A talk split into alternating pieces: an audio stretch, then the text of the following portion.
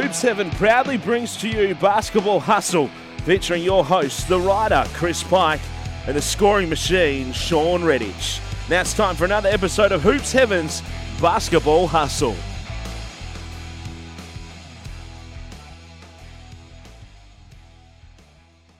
Hello and welcome to another episode of Hoops Heaven's Basketball Hustle, where we're now entering th- round 13 of the NBL season. Some teams are, over the halfway mark, some teams haven't even got to the halfway mark yet, but there's plenty happening in the world of, of the NBL and beyond, and we, we'll have it all covered here once again on the show. And I'll be a little bit of a different format to the show as I'll unveil shortly. So I'm Chris Pike, your co-host. We're here thanks to Hoops Heaven, but unfortunately this week, or maybe fortunately, depending on your perspective as a, as a listener, Sean Redhage unable to join us this week. He's on Redhage basketball business with his holiday camps this week. So stepping into the shoes for a bit of a longer chat is the defensive legend himself, the the championship captain maestro, Damien Martin, stepping into the role of Sean and picking up the slack for him is something you're pretty used to. so does this mean I can't pass to anyone? Um, I can shoot the ball without looking at the ring. Uh, all the unique things Sean brings to life in the game, I can try and take over for a day. You can just do your own thing, do your own thing, and don't even worry about pretend you don't even have teammates out there out there, Damo.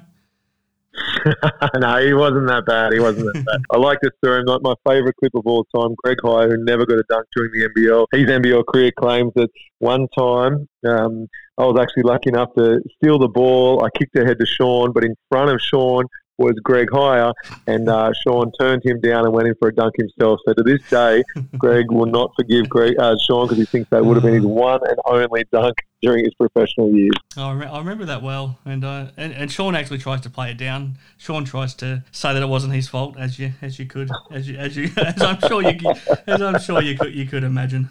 Now. Plenty going on, Damo, and I'm looking forward to picking your brain about a lot of things now on this week's show. We'll have your Damo Award later on, thanks to Boomerang with for the best defensive player. We'll have our Tab Touch preview, an extended Tab Touch preview with Matty Knight later on. Um, speaking of Matty, you've known him for a long time. You, you won a world championship together. You went to college together. You won NBL championships together. Um, did you ever imagine he would move into coaching like he is now? He's currently in Melbourne coaching the WA WA country team. Yeah, it is. It's fantastic that he's you know decided to put his hand back up, get involved in the game. It's one of those you know relationships I had with Matty where you know when we were living in the AIS, we were all in the same dormitory. So we had you know, twelve months there together.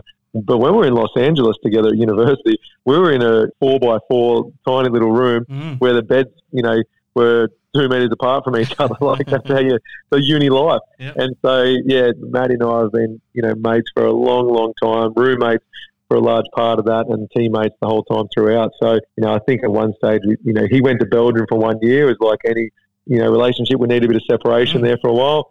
Came back and had another four or five years together at the Wildcats. So to see him put his hand up as one of, I believe, one of the most underrated players that was during that period. You know, Mika Vukona was probably the premier power forward for a number of those years, but Matty Knight was right there with him, and he was one of those guys defensively that he would switch one through five yep. And I had no hesitation that if I heard an on ball was coming and Matty called switch, that he would stay in front of his opponent and more than likely make it a contested shot, draw a charge, or force them to pass. It was very rarely a blow by. So, um, yeah, one of the all time best defenders in the four man position. And when he played on the back of the basket, he was a beast down low. So, absolutely loved calling him a teammate.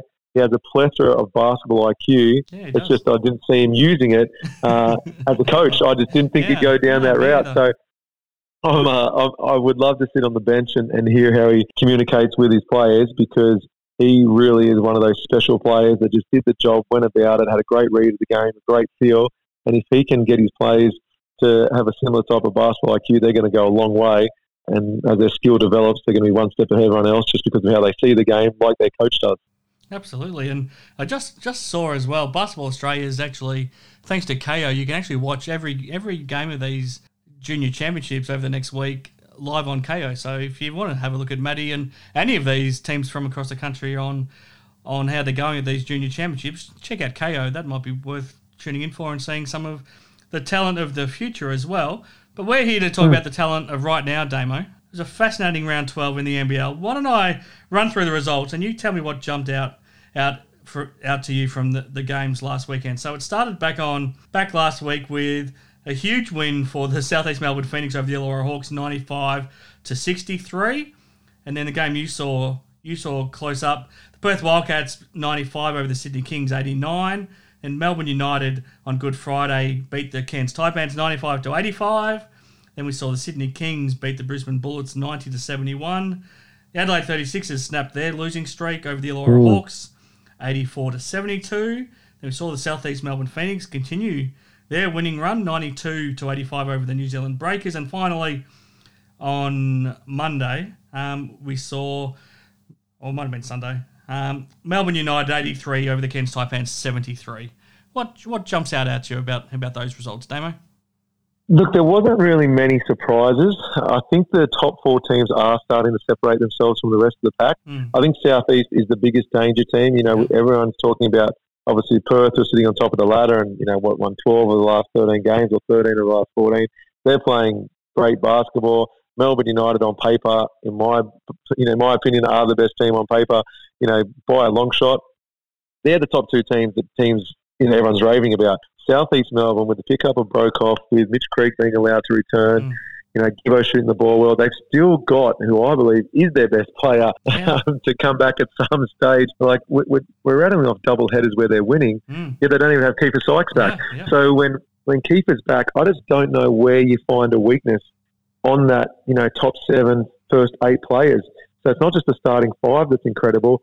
It's the, the depth off the bench. You know, Adnam's probably going to go back to the bench, yet he's Mm. going to go on to win this year's Most Improved Player of the Year and Yeah. probably start, you know, in Tasmania next year if all the rumours are true about them Mm. trying to recruit him. So, yeah, Southeast Melbourne, I believe, are going to uh, cause a lot of headaches the longer the season goes on, provided they can keep their players on the court.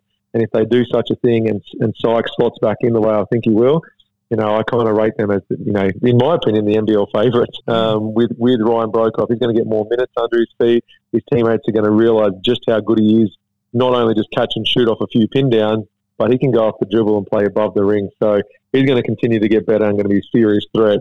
And that's, you know, on top of like some of those guys I mentioned. And then obviously you got Wetzell, who is big time, you know, just a big body and, and going to play huge minutes protecting the ring, getting rebounds, setting screens, and embracing an almost easier role. But he's going to do a better job at it and probably play better basketball because of it. Mm. So Southeast really stood out for me.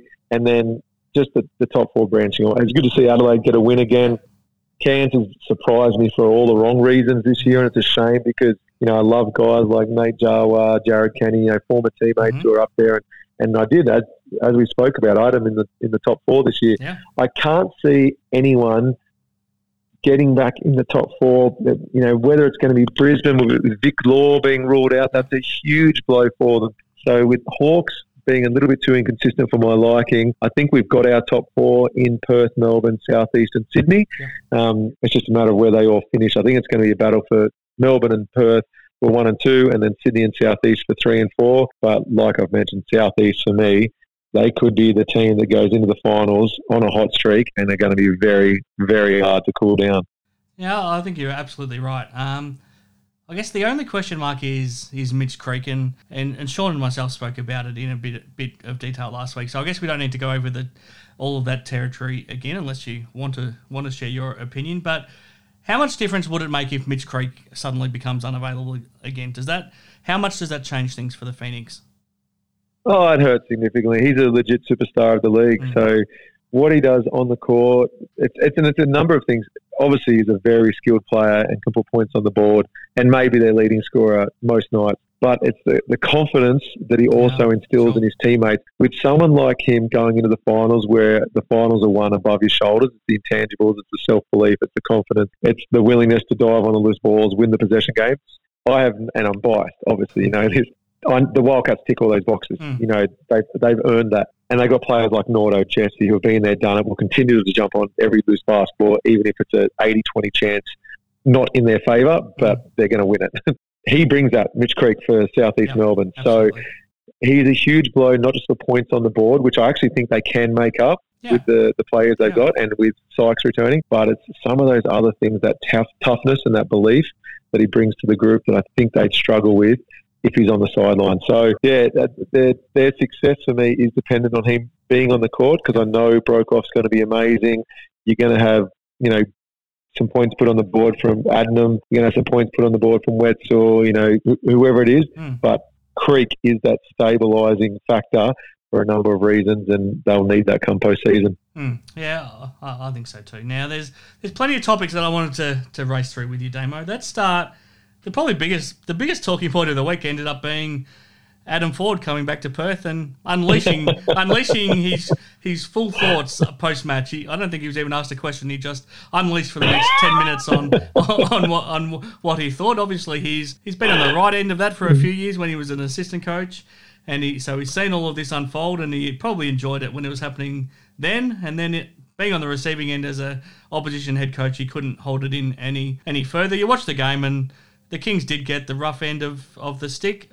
But yeah, I mean, it's an interesting one. It's it's kind of to me, it's a natural thing in most sports around the world where a lot of the a lot of the questionable calls do tend to go in favour of the home team, and I would never question the integrity of any officials. I just think it's a natural thing where all of a sudden, when you hear ten thousand people making a huge noise, you feel like something must have happened. You blow your whistle, and and the call goes that way. I, I don't think there's a conspiracy behind it. I just think it's a, a, human nature thing. You've seen it. You've been on both ends of it in Perth. You played a couple of years against Perth when you were in Sydney, so you would have been frustrated. Hmm. And then um, you were on the, the right end of it. But I don't know if you necessarily noticed it when you're out on the court.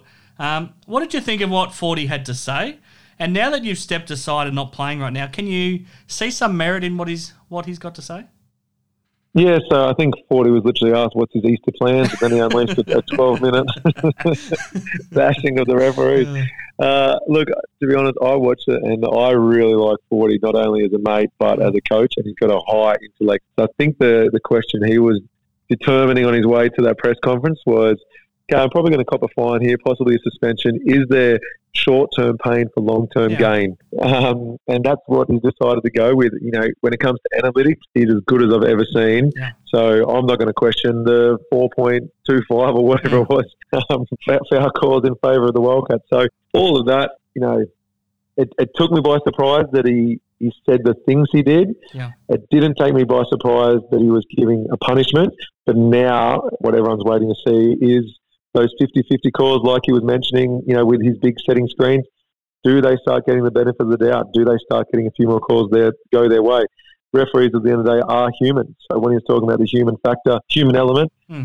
I think all of us have made decisions based upon, you know, something that was internal opposed to what maybe we saw at times. Yeah. What goes on as a player, all I can compare it to, um, because obviously I did play for the Wildcats a long time, is I can remember during the years where Adelaide had Sobey, Creek, uh, maybe Randle was there. Yeah. Uh, you know, there was a, a DJ. There was a lot of guys.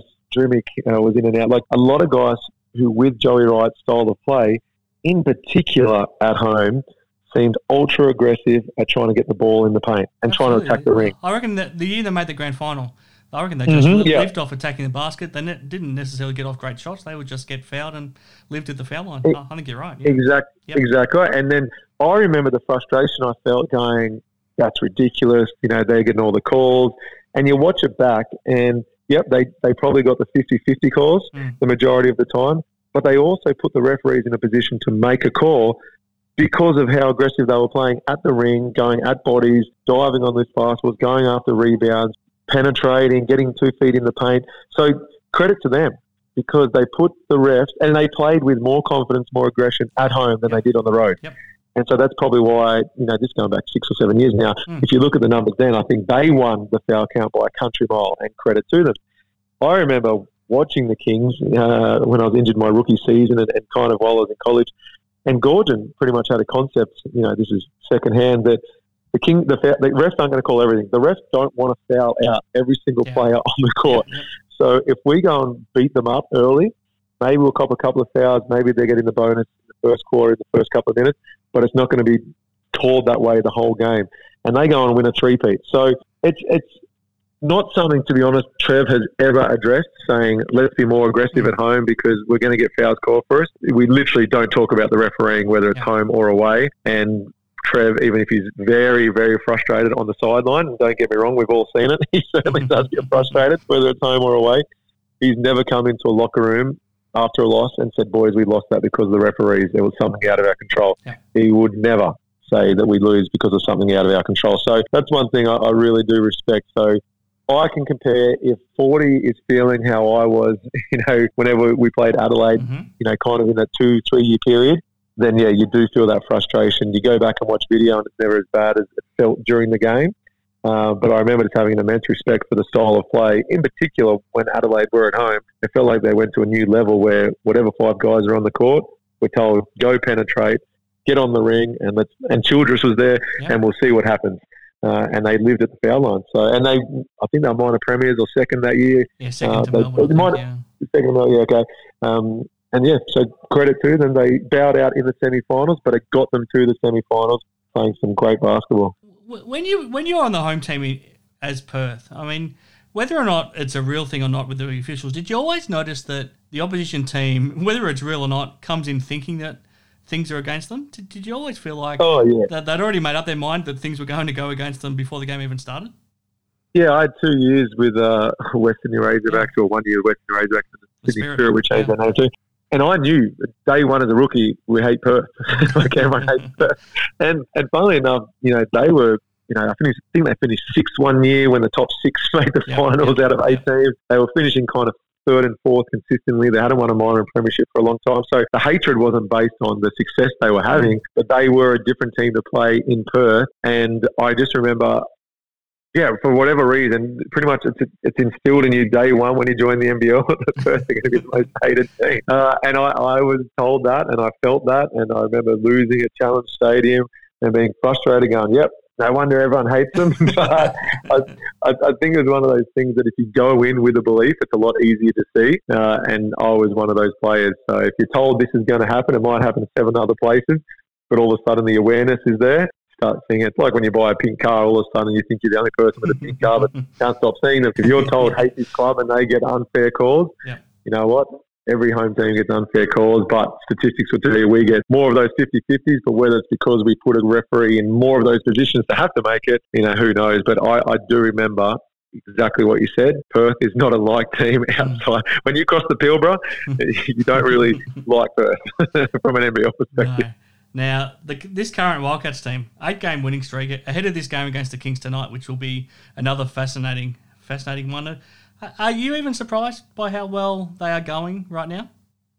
I am, and a lot of it came down to how good Mooney was going to be, and for me, how long it was going to take. When we picked up Blanchfield, I was like, wow. As far as I'm concerned, Blanchfield is a you know a great player in the league, and if you can't have three imports, he is as good as Mhm. any team had a third import last year, if not better. And and you know what, better to be honest, he's more like a, a second import, and you get to have a buy. So we've got someone who's equivalent to a second import. Then we picked up Mooney, who I had no idea how good he was going to be, and he's a first team All NBL. So when you replace Nick Kay slash Miles Plumley with you know, obviously Majok Majok was out, so bringing in Mooney. If we got told he's going to be first team All NBL, I would have predicted them to win minor premiership over Melbourne Sure. but instead I went with Melbourne. It was just a matter of you're bringing in someone who's expected to pick up not only the scoring slack, but the screening ability and the the minutes and you know all the things that Nick Kay slash Miles Plumley did. We were asking that of Mooney, and to date, he has lived up to it and exceeded it. And then you got Blanchfield saying Terrico White won us a lot of games. Now, Todd hasn't necessarily taken game-winning shots, but he's put the club in a position where it doesn't come down to a game-winning shot because he scored 14, 15, 16 points on a consistent basis. So them adapting to the offensive structure, the defensive game plan, and being able to implement their role within the team so quickly after only five games. By game six, the boys are rolling. Mm. So that was the big question mark I had. I think the biggest turnaround, though, has been Nordo's. Ever since going into the hub, I think he's been the unsung hero. Bryce has gone to another level again, which is incredible considering how good he was last season. Mooney's been spectacular. Blanchfield, to be honest, is who I expected him to be, a very, very good player who is going to embrace this system. But Nordo, I think, is having his best season to date. It's just that it's overshadowed by how good Bryce, Yeah. Mooney, and Blanchfield are. Melbourne United as well. They're they're now on a five game winning streak, but Mm-hmm. it was a horror blow. Jack White rupturing Yeah. his, his Achilles. You know, or you know what an Achilles feels like. Um, so how much does that hurt them? And does that mean they now do need to potentially make a move on that second import, or at least bring somebody in to, to replace him? Do you think?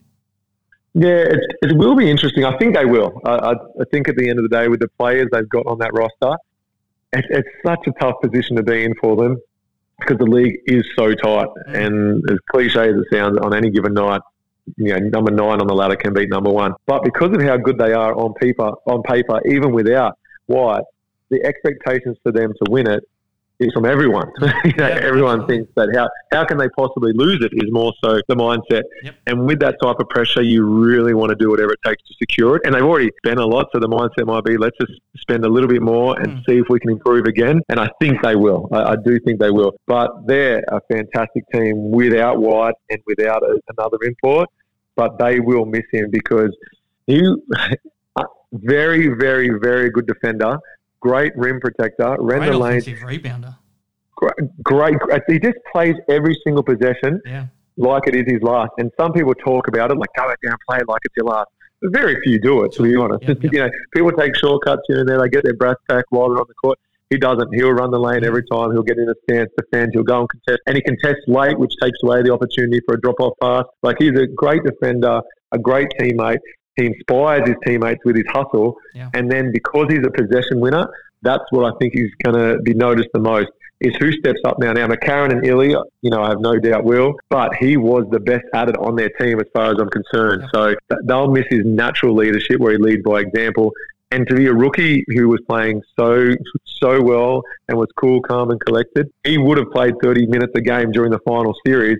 So where do they make up that 30 minutes? They do have the ability, they do have the skill, but it's a different type of skill where it's kind of the players they're bringing in to replace him currently have a similar skill set. They're great scorers. Yeah, yeah. the, the type of player he is, I can't see anyone on that roster being able to slot into that type of role. Mm. And it goes a long way in the postseason with how tight the games will be. If it comes down to two or three possessions, their three possessions Jack may have won you off an offensive rebound. Well, there was that game against the Wildcats early in the season that he won mm. just on that offensive rebound, wasn't didn't he? Exactly. He just came flying in, dumped above the pack. Yep. His athleticism is brilliant.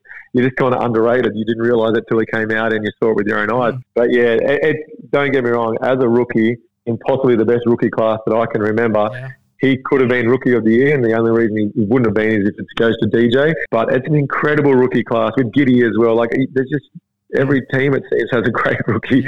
So yeah, I, I, I feel for him. I, I ruptured my left Achilles, you know, as a 21 year old. I, you know, tore my left. That put me into retirement. I tore my right. That's what we made me miss out on the grand final mm. series versus New Zealand and pretty much the London Olympic campaign. So, you know, I hope he comes back better. I hope he manages to get back the next six to nine months where he's improving his game because you can get better even when you're injured. Um, and I, I, look forward to a, an incredible career in the NBL if uh, the league manages to hold on to him. Mm.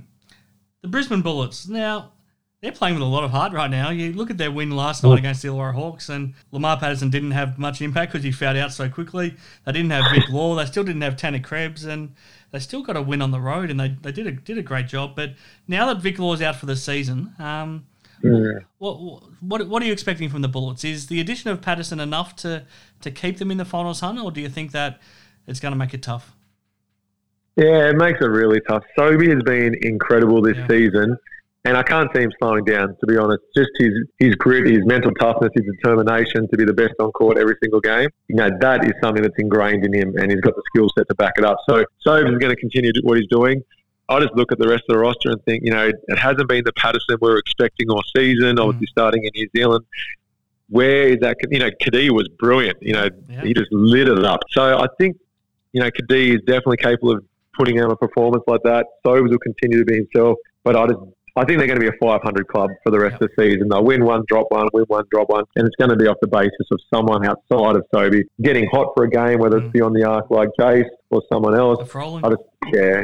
Probably, yeah, that's right. It's going to be someone different. Hodgson, I love when they play the Twin Towers. So they've got the ability to win games. I just don't know how consistently they'll be able to do it, especially at the back end of the season where that top the four teams ahead of them do not want Brisbane chomping on their heels, and every game means a lot more to them when Brisbane may be starting to think, oh, postseason's just around the corner. Sorry, off season's yeah. just around the corner. Are you concerned about the Illawarra Hawks now? They've lost three in a row, and I don't know, they just that that game last night might have been the one that kind of broke their back to, to me. That seemed like a pretty a pretty devastating blow in a game that they, they had no right losing for a lot of it. Yeah, I love watching Harvey in particular at one end and Simon at the other defensively. And so they've, they've got the ability to do something special in the postseason. I, I don't think the depth is there uh, that they would really require to probably win the whole thing, but they have the ability because of how special Harvey is. And then, and when Jessup gets going, you know, he can put points up. You know, Ogilvy, so like you run it off. They've got when I mentioned Brisbane are going to rely on someone to get hot. Illawarra can have two or three guys mm. Really get going. So and on a consistent basis. So I think they're the biggest threat outside of that top four still. But if they start dropping more, it's going to be just too much of an uphill battle, yeah. and they'll, they'll, they'll disrupt the top four, and that could come down to an Illawarra game that determines minor premiers versus second place or third versus fourth. But I just don't think they're going to sneak in there anymore. Even though I do love watching how they play when they're going. Mm. They've got a fascinating decision to make as well now that Daniel Grita's back. So they mm. initially signed AJ Ogilvy as his injury replacement, but he's their captain. So now, so now once once Cam is back fit, somebody has to make way for Grita to stay on the roster. Um, that's a mighty tough call. Does that? I mean, what do you what do you think they do? Because I think I think they are very happy to keep Grita on the roster. So I don't. I think that's a natural choice that they're going to make. Yeah, Grita's a long term yeah. player. You know, you, you want to be able to keep him at the club. You want to be able to keep him happy. Oh, it's a tough one. I actually didn't realise that too. You've mm. now just pointed it to me. I don't think you if, can cut your captain, if, can you? I was going to say, if they're in contention for making the playoffs, I think you've got to keep AJ. Just yeah. a big body, yeah. experience, and like you said, your captain. Mm. If they're probably out of contention, then you're looking and you're looking towards the future. You know, it's a decision Gord has got to say: is is AJ in my plan for 2021-22? Yeah. And if he doesn't answer yes, then it's going to be one of the toughest decisions and one of the more surprising ones I've seen to see AJ be asked to step aside for Dan Grita, but it comes down to where you're at currently and where you want to be in years to come. But if they're a playoff team, you're keeping AJ, I think, and, and Grita's going to play in many playoffs in years to come, and he's going to have a lot of teams chasing his signature in years to come. But right now, you're going with who's your best lineup to win your championship, and, and I think you need a big body there for when you know if you look at a, a Melbourne, you're going to come up against you know possibly the best big man in, in the league right now in Landale. You know, if you come up against Perth, you're coming up against the best four man in the yeah. league yeah. in Mooney. Southeast, you've got Creek, Wetzell.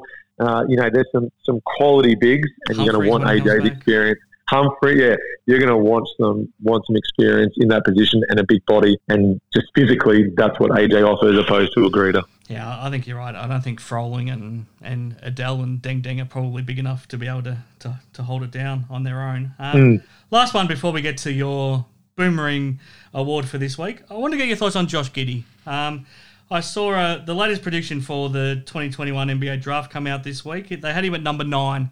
I think six months ago he was probably number 30, 40, or 50. I think what he's doing in mm. the NBL hmm. is similar to what um, we saw LaMelo Ball do to just skyrocket him up the up the charts. How impressed are you with what you're seeing in terms of his, the all round game? Because every part of his game seems to be getting getting better right now, including his, his three point shooting.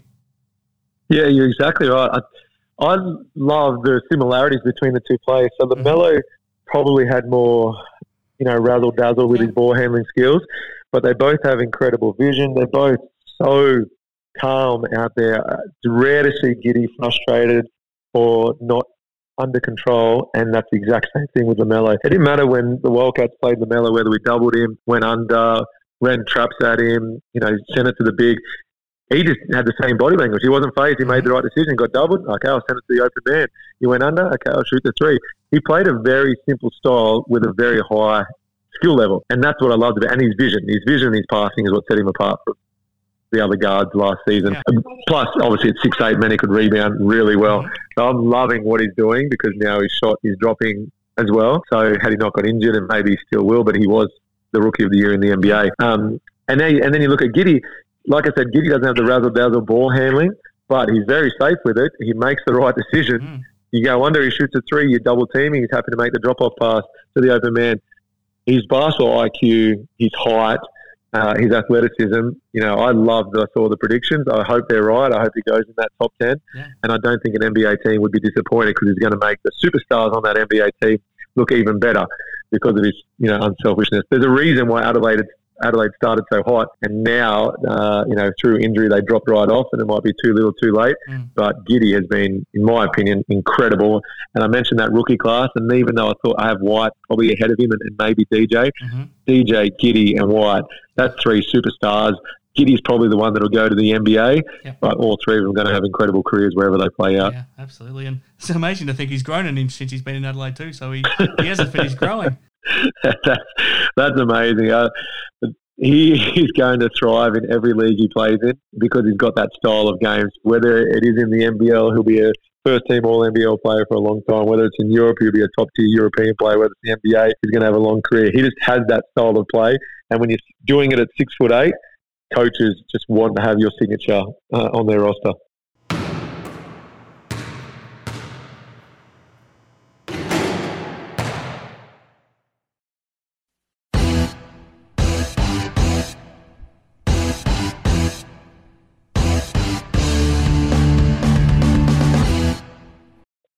Haven't mentioned defense too much, but you're here because uh, because you're the best defender in NBL history. That's what the Damo Award is.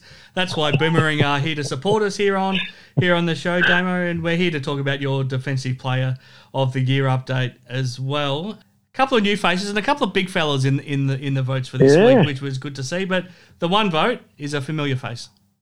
It is, and I got to see him live. I called the game and just mentioned him early in the show. Mitch Norton. I've, I've said this a few times, and I just stick with it each time I get to see. I think there's three guys that are separating themselves from the pack, and my- points probably reflect that. I, I, like I said, don't tell me the leaderboard. I don't want to be influenced by it.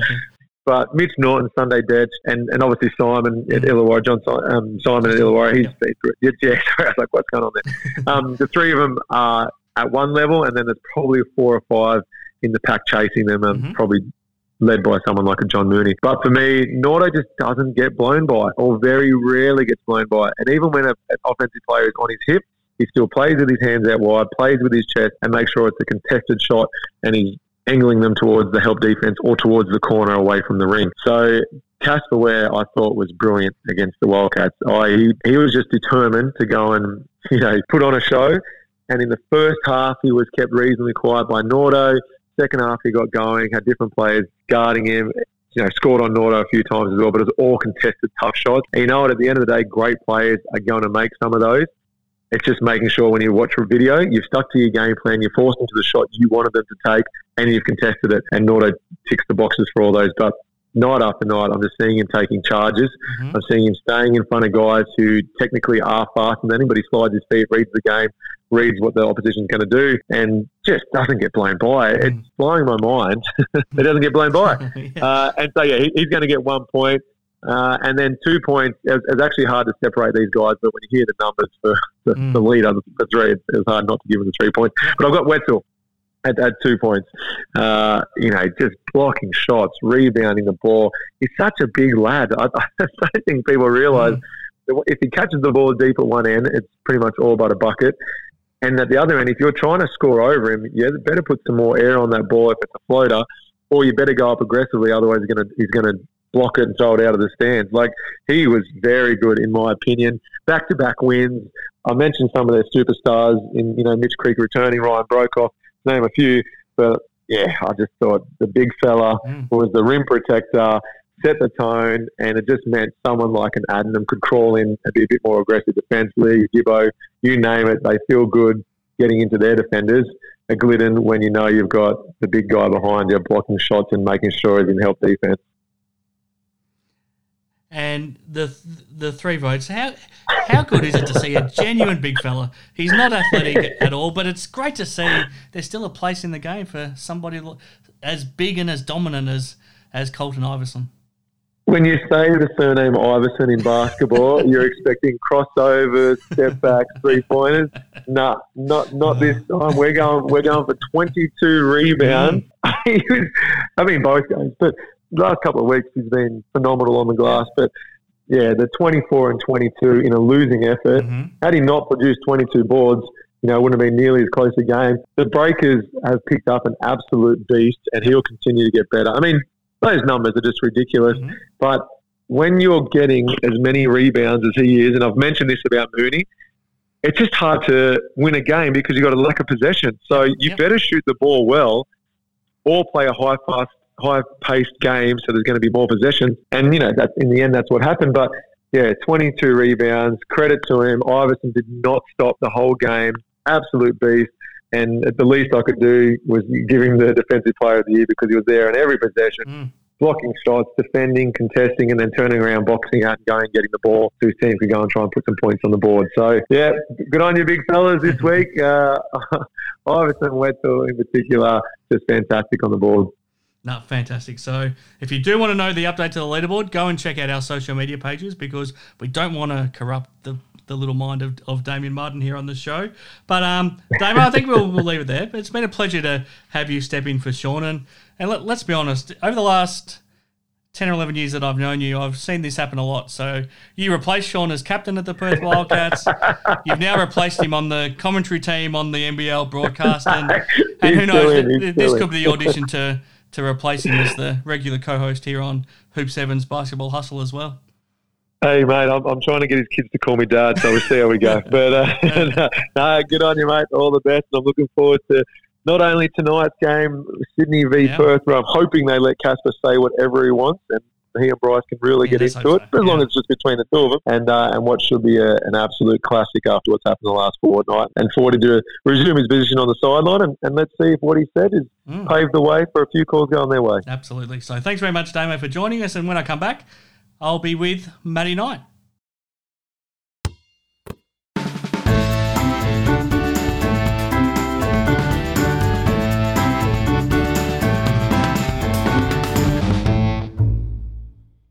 Okay, I'm joined again by Matty Knight here on the Tab Touch preview, and plenty, plenty to get through, Matty. So I'm looking forward to having having a chat as you join us from Melbourne this week. You're with your your WA State Country team, and we'll get to that get to that shortly. Um, we haven't spoken in a couple of weeks. A lot's happened since then. Um, how do you how do you see the way the league's shaping up right now? Do you do you think do you think Perth and Melbourne are starting to open up a bit of a gap, or how do you how do you see the league shaping up right now?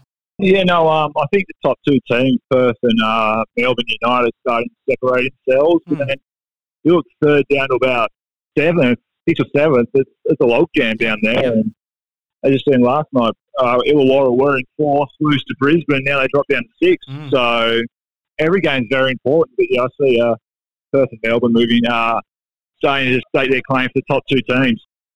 Before we have a look at the rest of the games now ahead in round 13, I wanted to touch on that game last night in Illawarra between the Hawks and the Bullets. Um, what did you make of the result? To me, it's a it's a win that the the Bullets probably they probably weren't banking on, given they were they were down a little bit on manpower. But uh, to me, it's a big loss for the Hawks, and it's going to take some bouncing back. Yeah, no, obviously uh, Brisbane Brisbane were desperate to get that win. Obviously, having a three game losing streak, um, heading into Illawarra, where normally a tough place to play, but coming out with a win was massive. I actually just ran into CJ and uh, Bruton mm. at the airport. Yeah. So he was telling me that um, they're struggling with injuries right now. Mm. So to get a win last night, it's massive. But um, yeah, obviously injuries are going to play a massive part. I think Illawarra, it's it's going to be tough to make that final four. Um, they just can't play consistent basketball right now. They're they're good for a couple of games, and um, they just go missing. So I think, uh, yeah, they might be one of the teams right now that miss out on that fourth spot. Yeah, you'd think it's going to take something pretty special to turn it around from here. With the Bullets, interested to get your thoughts on them. Maybe you can fill us in on a little about what CJ told you. But as far as we know, it looks like Vic Law might now miss the rest of the season. They've just got Lamar Patterson back, but um, they're still winning games of basketball and they're still in the top four race, even though they have been playing without an import now for a couple of weeks. Yeah, now speaking to CJ and Greg Vanderjagt, sounds like uh, war's done for the year. Yeah. Um, obviously, the Mars coming back from uh, his injury, and he got out in 12 minutes last night. So probably not Just ideal. Just touching on that, could you believe some of those phantom calls? He got some horrible calls against him. Yeah, no, um, yeah, you got to watch this. It's very interesting. Um, yeah, I sometimes they see it different to what players and spectators see. But like you've been, everyone gets told they're human and they've got to make a split 2nd Mhm. decision. But um, yeah, some of those calls you just got to wonder what they actually see. So, but no, obviously. The more game time Lamar gets, the better it'll be for him. Especially now Hall's gone, they need Lamar to step up. Um, Well, it might actually, it might actually be good for him because they're kind of similar players in some ways. So you probably only needed one of them. Lamar can come in and be the man like he was the last two years now for Brisbane in a lot of ways. Well, exactly. So he's going. Him and Sobey can drive that one-two punch because uh, they need it. Because Nathan can't do it all by himself. Um, he's had a great season so far, but to be successful, you always need that second uh, second scorer for the Perth. Like they had Bryce, Terrico. Yep. This year it's Bryce and Mooney. So you always need that second scorer. So if the mark can get fit, stay healthy, uh, and get back to the mark from last year, I think Brisbane can sneak into that third or fourth position. Mm, I, I think so too. Now, Thursday night, round 13 continues. It's a big game. It's the Sydney Kings against the Perth Wildcats. Once again, they've, the, it seems like they're playing each other a lot lately. We saw them play twice last week as well. Perth got both of those wins. Um, so Tab has got the Kings outsiders at $2.12. The Wildcats are $1.72. This game's at Kudos Bank Arena. What are you expecting from this one, Matty? Yeah, no, obviously, uh, Forty was quite upset Mm, after the last game. Um, I don't. He didn't deserve the fine. Everything he said, it's true. Um, Yeah. I don't think he fully went after refs like some coaches have. So I don't understand the fine and all that. But um, yeah, but I think uh, he'll have the boys fired up. He's probably going to be in the referee's ears. mhm. They're on their home court. Um, Martin's back playing some pretty good basketball. So Perth, they've been on a high for a while, but um, it'll be interesting to see whether they can back it up or not. So I think uh, Sydney may get this one tonight, just based on what he's going to have them fired up. They're going to be upset about the result they had over here last week. They they had the game until uh, once again mystery call on Casper. Yep. Yep. So I think Sydney tonight.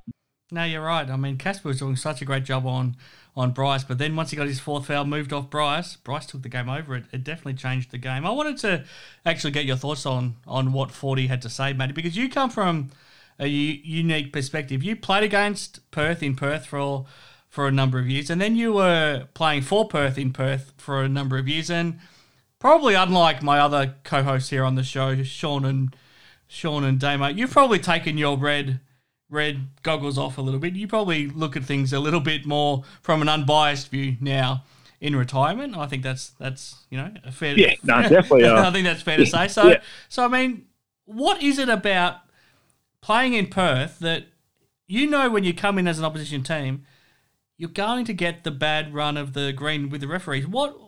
Why is it? Why is it worse in Perth than seemingly anywhere else in the league? I think 13 screaming 13,000 screaming fans, Yeah. I think, uh, plays, plays a massive part. Um, I don't know what it is, referees intimidated, Hmm. but you got to think as well, each game you probably get one or two Perth referees, so Yep.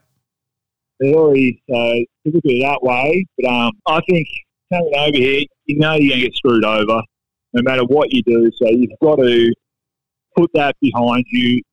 I know it's tough to get accept the calls, but after that, you've just got to go play. Yeah, it is tough, but like you said, um, but I even thought sometimes when you play for referees, sometimes make up calls on you. Yep. But yeah, opposition teams, you, you can't bite. You just got to go out there play. Most teams now know when you come over here that there's a good chance you will get screwed by the referees. So you just got to bite your tongue and just try and play through it. When you're a Wildcats player, do you feel like you do get do you feel like you do get the good run of it when you're out there playing, or do you not really notice it?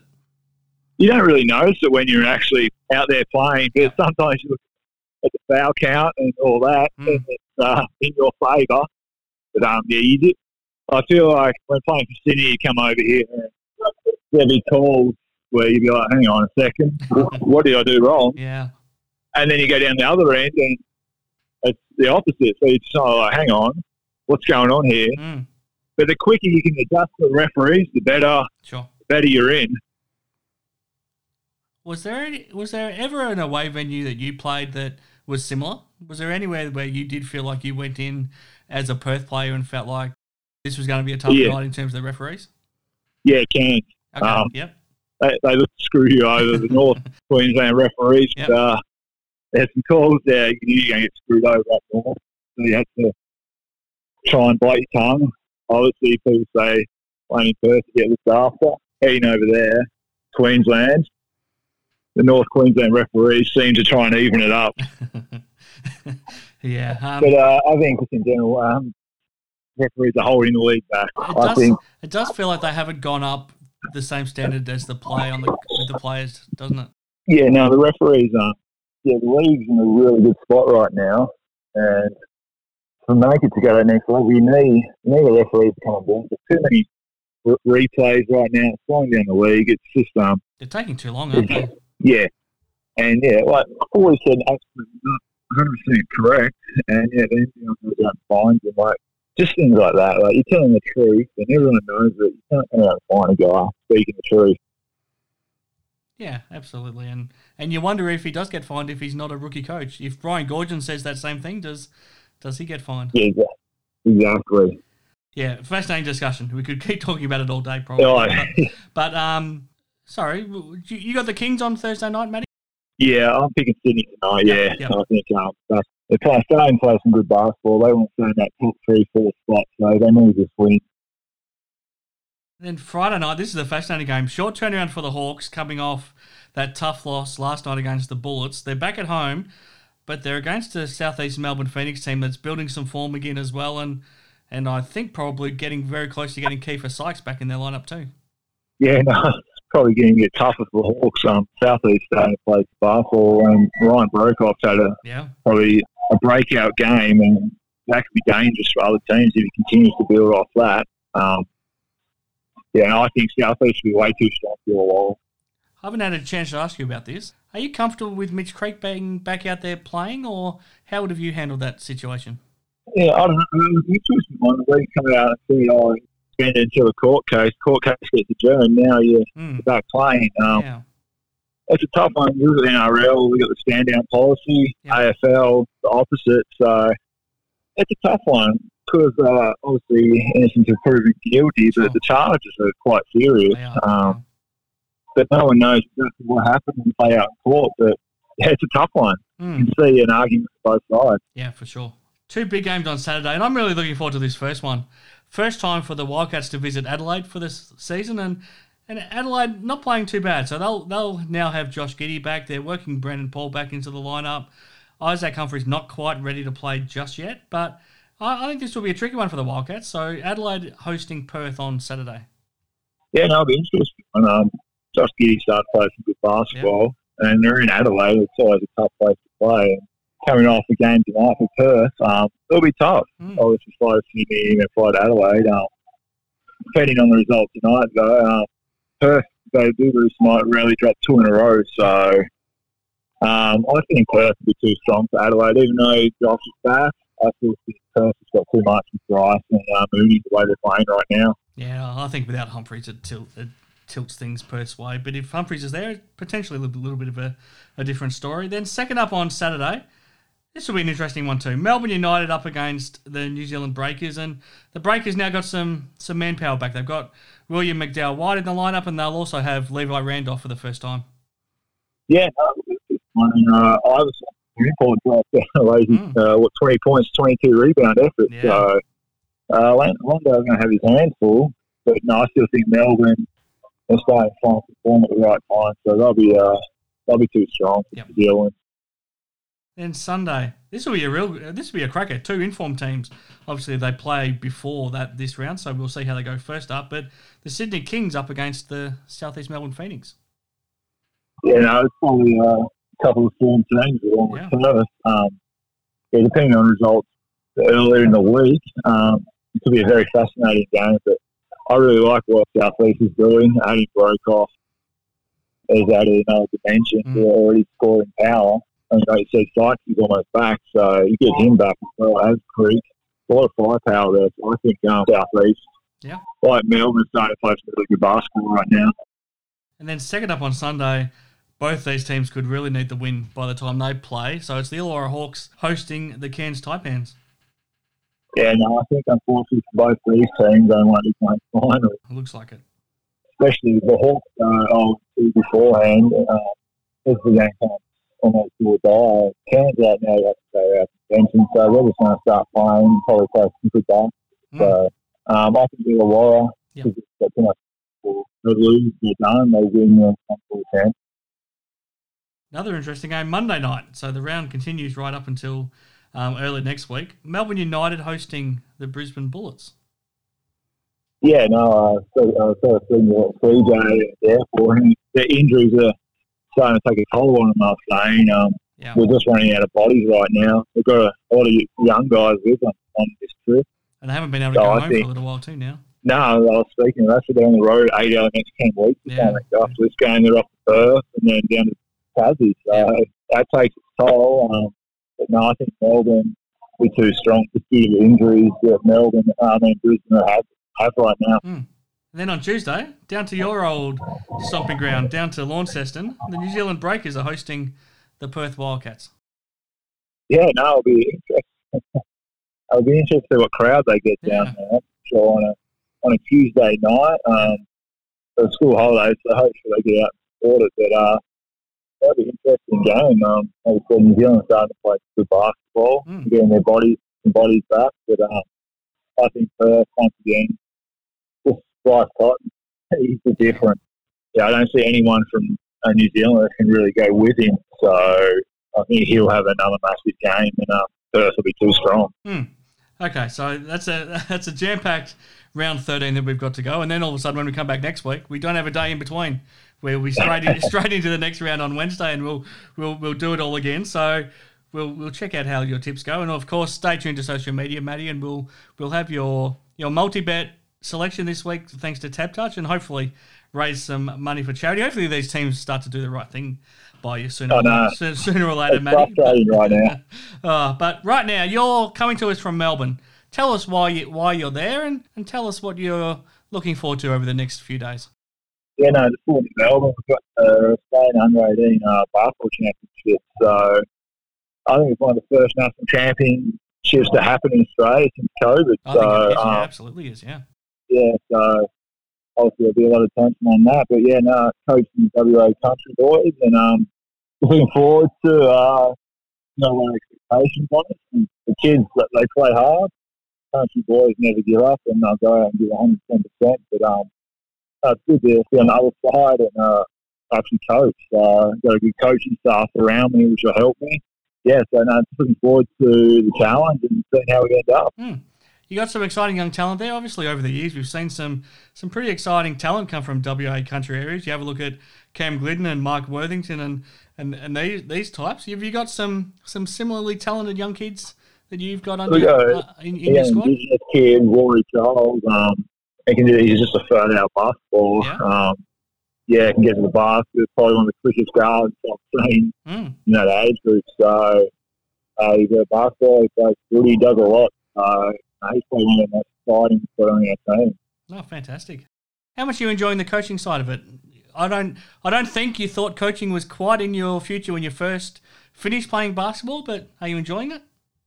Yeah, no, I'm enjoying the challenge. Um, obviously, uh, it's a learning curve every day. Mm. Um, so try and control my emotions and remember I'm not a player anymore. but um, I'm there to help and guide the young young kids. Uh, no, I'm enjoying the challenge, and uh, yeah, definitely this week will be a, a big challenge. Now we haven't got. None of us have been able to travel for a long time because of COVID. Is it? is it nice to get out, get out and about for, for the? I I assume this is the first time you've left left Perth for at least a year. Yeah, no, it was good to finally get on a plane and uh, see a different state and city. Um, Yeah. Obviously, been in Perth for 16 months. It was good to get on a plane. It was different. Obviously, everyone wearing masks Mhm. whatnot. Not most comfortable thing to fly with, but um, having the family, the kids love being able to get on a plane and travel. So, see the excitement on their face. Uh, good fun. Fantastic, Matty. All right, we'll we'll come back next week and find out how you went over there, and we'll also hope to have raised some money for charity thanks to thanks to Tab Touch. And yeah, I've enjoyed the chat, Matty. Thanks very much for joining us, and good luck over the next few days. Cheers, mate.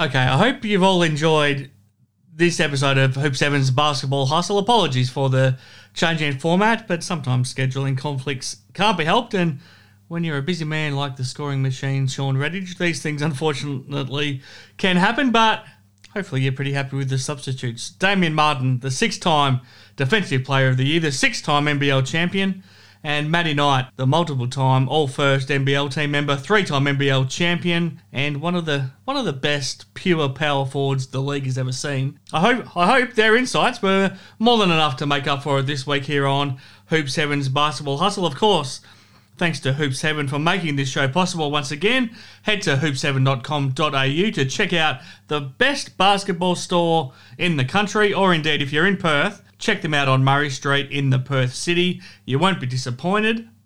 And of course, Matty Knight was brought to you on that Tab Touch preview thanks to Tab Touch. So check them out at www.tabtouch.com.au. Check out all of the latest NBL betting markets.